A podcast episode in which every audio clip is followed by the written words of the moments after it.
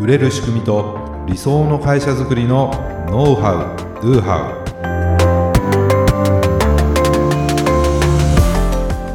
ウこんにちはビズクリエイトの渡辺です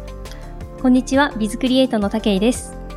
よろしくお願いします。はいよろしくお願いしますあのね、はい最 近韓国ドラマにハマっちゃって韓国ドラマ、韓国ドラマむちゃくちゃ面白いよどういうきっかけでハマったんでいやすか。なんか周りのね人たちが、はいみんな見てるんですよ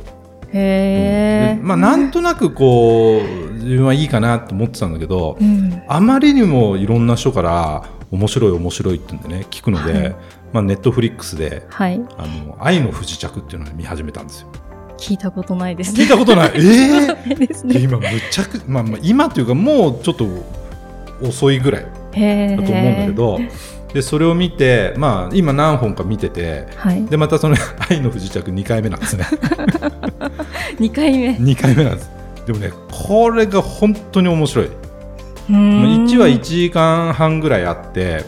でで全16話ちょっとした映画の長さいでやす、ね。もう映画どころじゃだって1話がもう映画の長さぐらいでしょ、うんそうですねそれが16話なんでもう超大作なわけですよ、そうですようね。んでねまあ、その「愛の不時着」って、まあ、見られた方もねいらっしゃると思うんですけども、まあ、韓国とねあの北朝鮮も舞台になって、へえ。でも「愛の」ってあるからもうあんまりあの恋愛ものって見ないから、はい余計遠ざけてたんですけど、はいはも。いうそういうものをもうはるかに超えたそのいろんななんていうかもうストーリーがね、はい。めちゃくちゃ素晴らしいというかもう面白いんですよとにかく、でもテーマは恋愛。まあ、恋愛っちゃ恋愛なんですけどそれだけじゃないちょっと政治的なところも、ね、あー含めとか人間ドラマみたいなものもあったりとか、はいはまあ、登場人物のキャラもめちゃくちゃいいし、へえ。なんていうのかもう作りがその、まあ、日本のドラマにもない、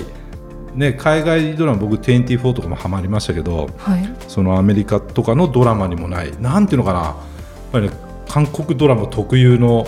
そのベタな感じもあるんだけど、はいはいていうかいやいやいやこんなことは現実ないでしょうっていうこともあるそこのがまた面白かったりとかうんあと展開が読めないとかへーなんかねもうすごい次が見たいっていう感じになっちゃうんですね。ええ本当にねストーリーもやっぱり素晴らしくてで、まあ、今2回目じゃないですかはい。でね2回目の方が面白い。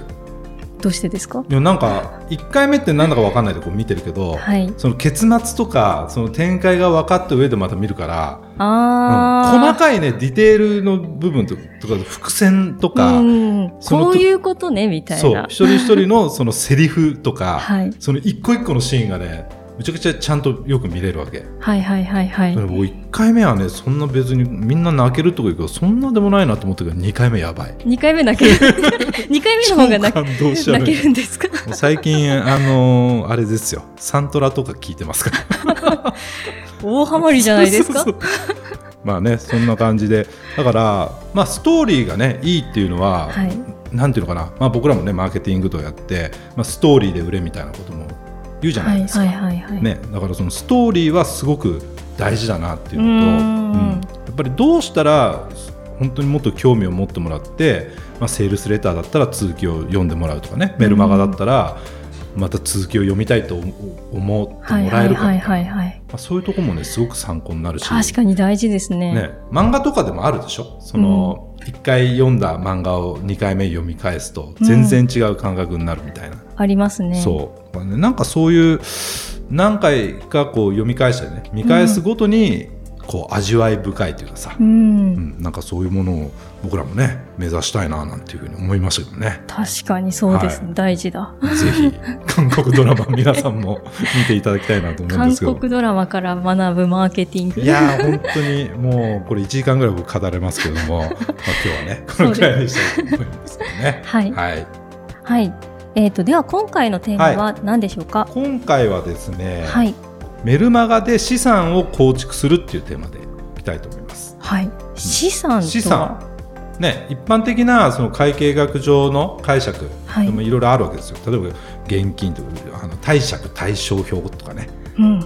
負債の部とか資産の部とかっていうのがあるんですけども難しいですね。そうだからそういうのはちょっと置いといてここで言う資産っていうのはお金を生み続けるものっていうふうに定義したいと思います、ほうほうう。ん、あの「金持ち父さん貧乏父さん」っていう本が、まあ、2000年ぐらいロバート清崎さんという人がね、はい。えー出した本で、まあ、めめちゃくちゃ売れた本なんですけども、はいでその中でその持ち家マイホームは資産か負債かみたいな話があるわけですよ。へえ、興味深い。そうそれどっ話ちでだすとね思います、え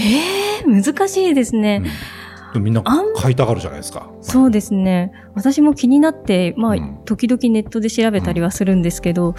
実はそんなに大差ないっていうのを聞いたりします。大差ないっていうそのも、まあ、もう持ち家か賃貸かっていうことで私はよく調べてしまうんですけど、あんまりその、なんかどっちがいいみたいな、んこっちの方がお得だよみたいな、よくね、話とじゃかあ知ら今なアいパーですよト、ねマンションで家賃いくら払ってるんだったら、その家賃払えば、あの家買えますよみたいな話とかってよくあるんですあけりどますも、ね。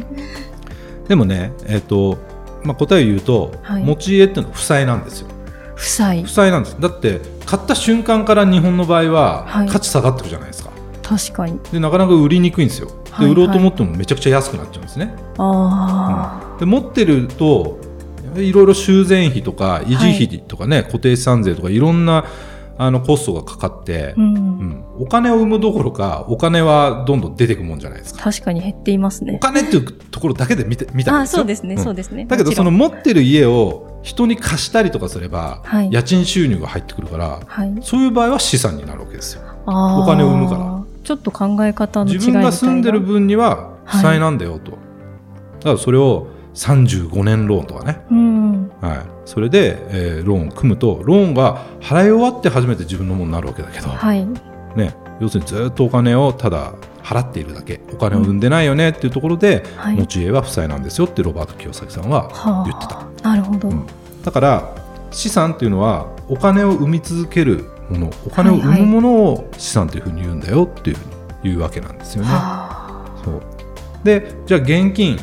ね、僕らもビジネスをやって要するにキャッシュを稼ぐってことをやってるわけなんですけどもはい、現金だけ持っててもお金って増えないじゃないですかそうですね、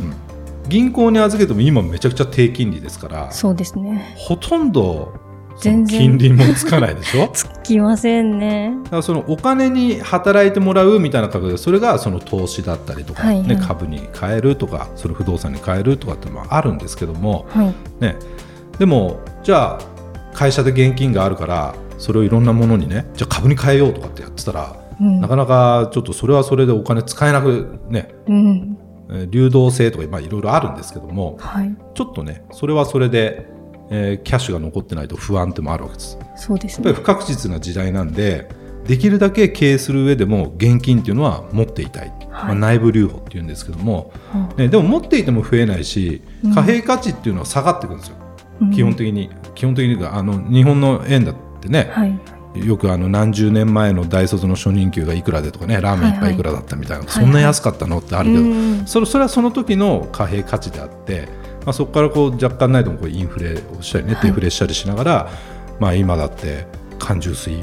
本100何十円とかはじい、ゃないですか、はい、ねまあ、100円で自自販機で買えたわけですから,、変えましたね、ね、だからそれだけその価値っていうのは、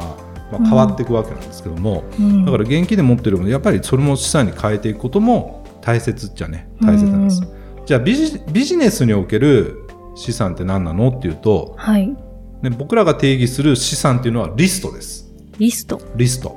ね、見込み客のリスト。うんまた、は顧客のリスト。はい、要するにリストがあればお金を生み続けることができますよっていうことなんですよ。うん、うんこれね、江戸時代のね、商人の話で、はい、まあ、江戸時代の商人は火事があると、まず何をするかっていうと、顧客台帳をうん、まず持ってくわけ。あーで、それを井戸の中にね、ボンって。燃燃えないように、そう放り込むんですって、はいでなんか水に濡れても大丈夫なようなね、うん、感じのはあまあ、炭なのか紙なのかでやってるから、だから全部が燃えてしまっても、はい、顧客台帳が残ってたら、はいまたその人たちにセールスをしてう、んお、金を生み出すことってできるわけですよ。確かに、そうだからそのリストっていうのが僕らにとってのはい、一番の資産なんですよってことなんです。そうですね、うんね、だからそのためにじゃあどうしていくかっていう話なんですけども、はいね、ビジネスっていうのは基本的にはもう安く仕入れて高く売ること以外ないんですようんうん、と言いますと、もうそれがもう原理原則だと思うんですねはい、だって高く仕入れて安く売っても利益出ないじゃないですか。マイナスですねね、で安く仕入れて安く売ってもやっぱり利益出ないんです。そうですでね高く仕入れて高く売ってもそうですね差がなければ、要するに差がなければ そうですねあの利益ってね、 はい出ないわけなんですけどもだからやっぱりいいお客様、うんねいいリスト、まあ、僕らよくリストの質なんて言い方しますけどもはい、リストの質のいいリスト、は要いするに濃いリストなんて言いますけどね、うんその濃いリストにどんどんこう育てていくというかそういうリストを構築していく必要があるねってことなんですね。はいで売り上げを上げるためには新規客の獲得っていうのはやっぱり大切うん、だけど新規のお客さんばかりを追い求めていくって結構きついですよね。そうですうね、んねじゃあ新規客を生み続ける仕組みがあるのかとか、うんね、見込み客を顧客に変える仕組みとも言えるんですけども、はい、まずそういう仕組みがあるかどうかっていうのも重要なポイントになってくる。うんだから新規を追い求めてばっかりはきついから、うんリピート性のあるビジネスがいいですよねってことなんです。確かに、うんだから僕らのビジネスはリピート性があるので、はい意外とこう安定してるんですけども、うん、ね、じゃあリピートしない商材ならってうちはもう単発で買い切りのっていうこね買とを、い切りのとかねはい、あのそんなリピートする商材じゃないんですよっていう方は、うんやはり紹介ですよねうん、買った人に紹介をおお願いすおると願いしてまたその新規をこうそうそうそうそうっていうことですよだねから。それもやはり仕組みが必要だと思うんですよねそういったリピートする仕組みがあるか、うん、でこのような売れる仕組みがないとビジネスってのは結構辛いですよねとうん、だからまあこのポッドキャストでもねいろいろお伝えしていくんですけども、うん売れる仕組み作りをしていってほしいなっていうふうに思うんですよね。うん、で仕組みがあって見込み客リストを取ってその見込み客リストを育てて顧客にしてはい、で顧客はまたそれをしっかり育てて、うんえーリピートうん顧客にすると、うん、うんそういう仕組みがしっかりしていくとビジネスっていうのは非常に楽になっていきますよってことなんです。うん、はい、じゃあそういった資産構築、ね、リスト構築必要なことは何ですかってことなんですけども、はい僕らが言ううーリストというのはメールアドレスですインターネットでビジネスをやるんであれば、うん、リストイコールメールアドレスっていうふうに、うんうん捉えていただいていいかなっていうふうに思うんですね。そうですよね。メールアドレスがあれば、まああのお客様にご連絡っていうことができますもんね。そうなんで。す、あのーまあ、例えば SNS ね、うん Facebook で5000人のその友達がいますとか、うん、あの何人何万人のフォロワーがいますとかって言っても、うん、ね、あのどこの誰か